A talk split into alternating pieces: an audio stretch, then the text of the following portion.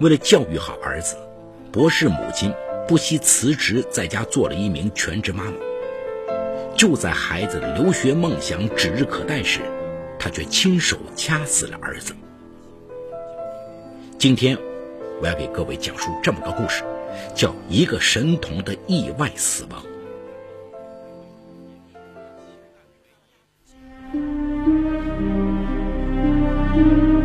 法治故事耐人寻味，梁辉讲述，不容错过。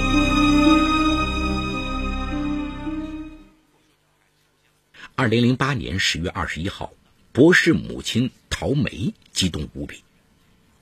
小学一年级的儿子图图，期中考试全班第一。家长会上，班主任连连称赞：“哎呀，什么树结什么果。”高知父母的孩子就是不一样。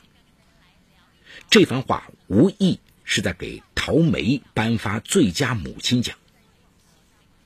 陶梅一九七四年生于浙江湖州市的工薪家庭，她天资聪颖，个性独立，从五岁起就自己选择服装、文具、房间布置，制定日程活动表。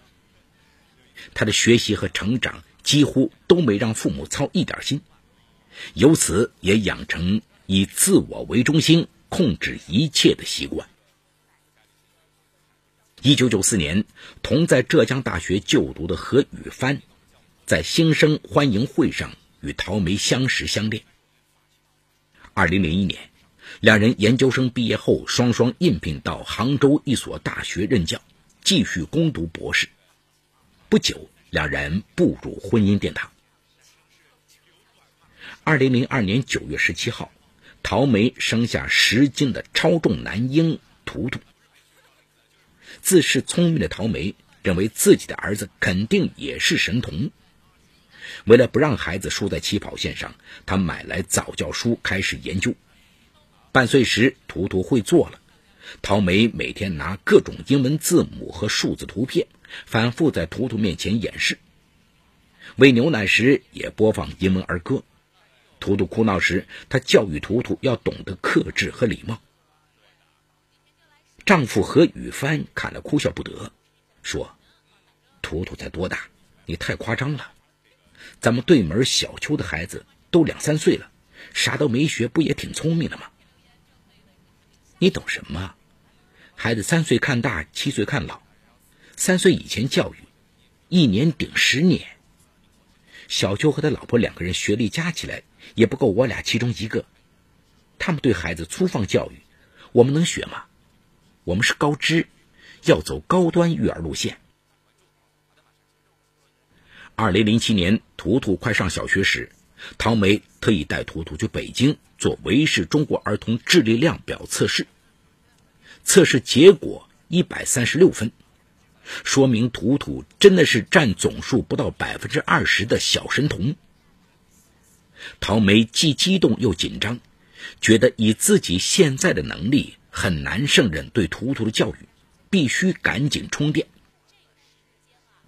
二零零八年，陶梅托人将图图送进当地最好的小学，并不顾丈夫何宇帆的劝说，毅然辞去教研室主任等所有兼职，办了停薪留职，做起了全职妈妈。陶梅按自己儿时的习惯给图图制定每天活动表，一切按表格执行。早上六点半起床，准备营养早餐，播放少儿英语；七点半母子同吃早餐，餐间讲解相关营养学知识；八点送图图上学，十点到书店充电，选购最新参考书；十一点半接图图回家吃午饭，给图图做半小时益智按摩；下午一点半送图图上学，下午四点接图图回家吃晚餐，辅导完成作业，预习第二天功课。每隔一周进行摸底小测验，晚上九点前陪图图讲双语故事，熄灯睡觉。除了学习，图图每天的吃穿也都由陶梅亲力亲为。图图的零食、糕点、巧克力，甚至酸奶、面包，都经由他自己亲手做。实在没东西做时，为了图图能吃好一顿早餐，他可以驱车好几公里去买。不仅如此，陶梅在生活上也对图图严加控制。有次陶梅烧了红枣汤，图图没喝，偷偷倒掉。陶梅发现后拎起衣架就打。还有一次，陶梅让图图午睡，回来摸摸电视机是烫的，他大怒，用菜刀背敲桌子吓唬图图。图图几次被吓得发抖，话都说不清楚。何雨帆忍不住说：“哪有这样对孩子的？你疯了吗？”“疯了？我对孩子严点有错吗？孩子的奖状是天上掉下来的。以后你看到更大成果时，就知道你今天的态度是错的。”陶梅话说的斩钉截铁。确实，图图虽不像其他小孩那样精力充沛，但天资高，跟陶梅在家自学，从未上过培训班，每次考试都是前三名，英语经常受到老师表扬。图图长得白净秀气，加上一口正宗伦敦英，孩子们都崇拜地称他为小王子。按这种状态发展，图图小学毕业就可选择出国留学。一想到出国，陶梅无比欣慰。她咨询留学机构，专家说，英语优势就是最大资本。本是精英孩子，如果给他们创造环境，就可以让他们走向卓越。她决定让孩子去美国读书，目标锁定排名前三十名的大学，以哈佛、耶鲁为标杆，定向培养。定好目标后，陶梅对图图的要求更严了。每次考试，无论哪门，坚决不能考差。一次，图图总分与第一名只差一分，陶梅让他面壁思过一整天。仔细想想，你还要不要未来？不听妈妈话，不努力，今后就毁在这一分上。别说超越妈妈，以后找个工作养自己都难。图图在陶梅严苛的管教下，对他既排斥又离不开，早已习惯一切都由妈妈安排。一次学校组织春游，陶梅由于要处理一点急事，没来得及给图图准备用品，图图立马放弃春游，老实回家。看到儿子对他信任又依赖，陶梅十分高兴。为了让儿子生活在完美的环境里，陶梅对自己更加严格，平时待人接物都很有礼貌和教养，生活习惯有规律，看高雅书，听高雅音乐，在家经常用英语和儿子对话。对何雨帆，陶梅的管控也不放松，没有特殊情况，何雨帆从不晚上出门，即使开会，九点前必回。一次会议延长，陶梅打电话过去，请注意你的形象对图图的影响，否则有你后悔的。从那以后，只要陶梅来电，何雨帆立马回家。同事们笑着说：“啊，院长夫人圣旨，即刻回宫。”平时为图图教育的事，夫妻俩经常吵。何雨帆虽然觉得陶梅管孩子太教条，但陶梅坚信自己无可挑剔，何雨帆只好作罢。加上二零一零年何雨帆升为学院副院长后，工作忙碌，无心他顾，两人就孩子教育问题的沟通就更加的少了。随着图图渐渐长大，他开始反感妈妈独断，也想像别的孩子那样可以做游戏，可以选择自己爱吃爱玩的。年仅九岁的图图知道爸爸帮不上忙，便找爷爷奶奶控诉妈妈。爷爷奶奶刚要对陶梅发难，陶梅立马拿着图图的成绩单做自己教育成果的铁证，哪容得下别人对他有丝毫异议。图图再没救兵可搬，常常一个人躲在被子里哭，只盼自己快点长大。在陶梅的封闭式管理下，图图被同学们戏称为理想国的孤独王子，一切都母后说了算。图图有一次对陶梅说起同学的话，唐梅安慰地说：“相信我，将来你就是真王子，那些嘲笑你的人只会眼红。”图图一天天长大，转眼十二岁了，五年级。六年级毕业，陶梅就要帮他填报国外初中了。可图图身体越来越差，随便淋点雨、吹点风就会感冒发烧。陶梅这下急了，国外学校对孩子身体素质要求高，不能功亏一篑。维生素、钙片等等，图图都吃过，没效果。陶梅冥思苦想。一次逛药店的时候，一盒包装精美的胎盘粉进入他的视野。胎盘，他问店员胎盘有什么作用？店员说：“啊，这是好东西，就看信不信。”陶梅听在心里，回家立马搜索胎盘相关资料。经过多方考证，他相信胎盘有奇效，而且必须要弄到健康产妇的胎盘。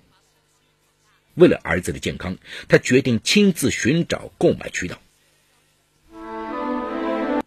二零一三年五月，陶梅在湖州老家的医院弄到胎盘，专程驱车过去拿，然后像宝贝一样神秘地带回家，洗了几大盆血水，照着说明煮。陶梅假装说是煮沸汤，骗图图吃。图图吃了一口就想吐：“妈妈，你骗我！这不是猪肺汤，这是怪东西。”陶梅否认道：“妈妈没骗你，这是我花高价买的进口猪肺汤，治你咳嗽。我花了多少心思，托了多少关系才弄到的。”陶梅说着，眼泪吧嗒吧嗒的掉下来。图图立马心软了：“我错了，我吃。”图图强忍心腻，灌下一小碗。陶梅笑了。吃完了，陶梅怕图图呕吐浪费，赶紧给他吃话梅。半个月内，陶梅先后两次将胎盘包进饺子骗图图吃。陶梅发现图图咳嗽果然比以前好了不少，面色也红润了一些，更加注意对胎盘烹饪进行研究。他听专家说，胎盘煮太久，营养成分会流失。于是他改变做法，把胎盘残留血水尽量洗净，在锅里稍微过下油火。这样一来，胎盘腥味更浓，隐约还见到血水。陶梅看了都想吐，但为了儿子的身体，她毫不心软。图图吃七分熟的胎盘后，吐得厉害，拒绝再吃。陶梅忙说这是羊肉，图图委屈的不行：“妈妈，羊肉我吃过，你看这东西还有血，不是羊肉。”“你管它是什么，吃！”陶梅下了圣旨。图图边吃边哭边恶心，陶梅转怒为喜：“妈妈，能不能别吃这怪东西，我真吃不下了。”图图大哭起来。陶梅心疼，答道：“妈妈也是为你好，答应你，这是最后一次。”可过了一个星期，图图见陶梅又买回一个神秘肉块类的东西，估计又是怪东西，吓得不行，赶紧找爸爸诉苦。可他说不清这到底是什么，反正妻子又不会害儿子，何雨帆没放在心上。爸爸靠不住，图图想逃走，可全部课表陶梅是倒背如流。图图所有老师要好同学的电话，他全部掌握。谁都知道他有个高级妈妈，没人敢留他。转眼到了六月，期末考开始，图图每天恶心怪东西，忧心忡忡。几次简单课堂测验也分数下滑，陶梅这下急了，弄个胎盘不容易，结果图图还不争气，看来得加大力度。六月八号，图图在家复习功课，下周有考试。陶梅赶紧又弄个胎盘，这一次她切成肉丝状，但图图还是一眼认出，积压已久的情绪终于爆发了：“你说话不算数，骗人！”图图甩开碗筷往门外跑，图图从没反抗过。陶梅气得不行，歇斯底里的吼：“你现在要敢出去，以后就别回来了！”图图一听，腿吓软了，他知道自己无处可逃，哭着折回餐桌：“妈妈，只要你不给我吃买东西，我保证好好吃饭，再也不生病，好吗？”“现在不吃可以，晚上必须吃，没商量余地。否则你星期一就别去上学，我也不是你妈。”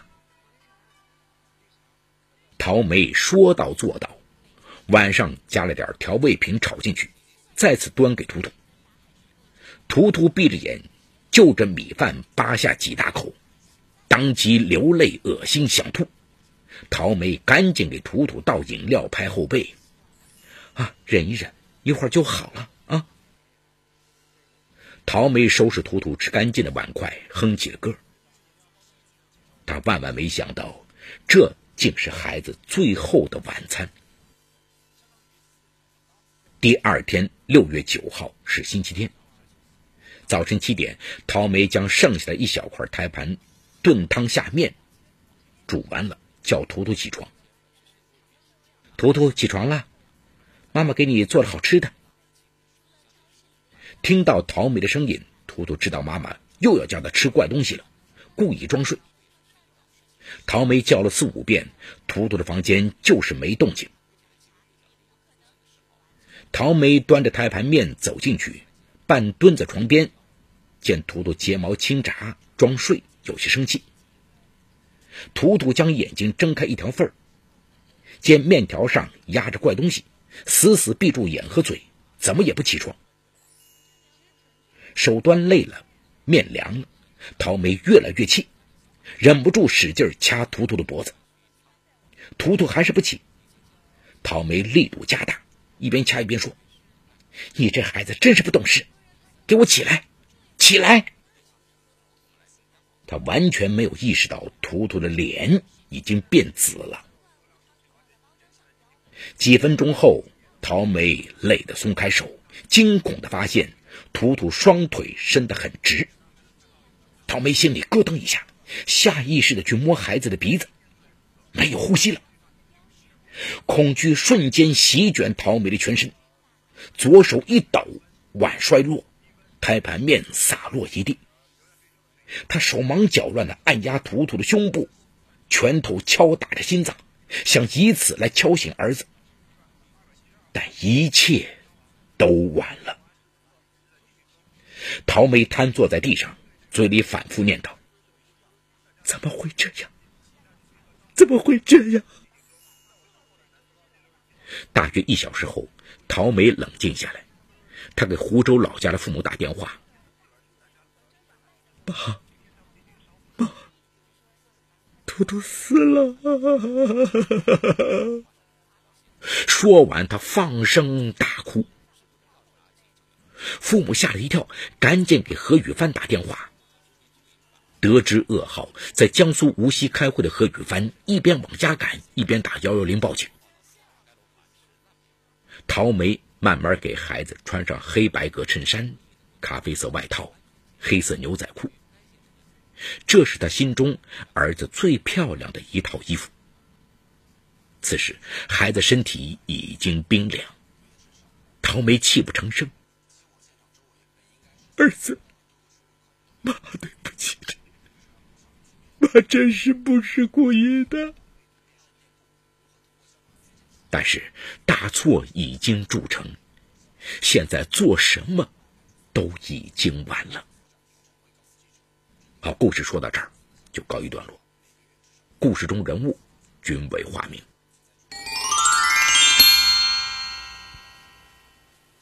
今天故事当中的陶梅啊，就是一个望子成龙、心切已经走火入魔的家长，而他可怜的儿子就成了牺牲品。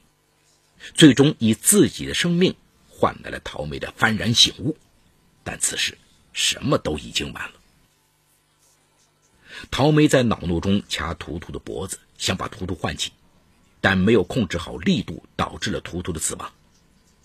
从刑法的角度来说，陶梅属于过失致人死亡，刑法第二百三十三条规定，过失致人死亡的，处三年以上七年以下有期徒刑；情节较轻的，处三年以下有期徒刑。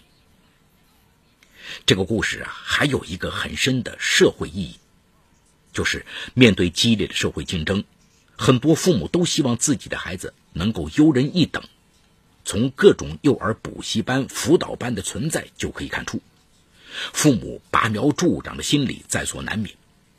但毕竟不是每个父母都如桃梅一般的极端，桃梅的控制欲、占有欲太强，完全把孩子当成了自己的私人物品。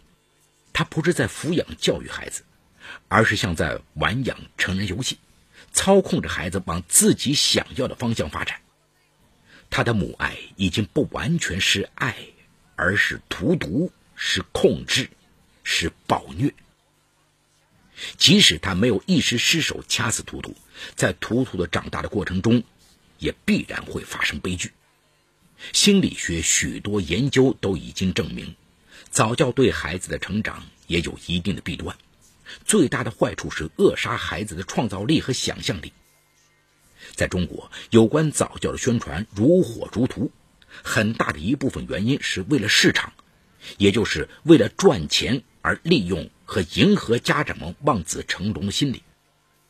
孩子的身体、大脑发育按照年龄都有规律可循，对于小孩子来说，发掘和培养他们的天赋，或许游戏才是最好的学习方法。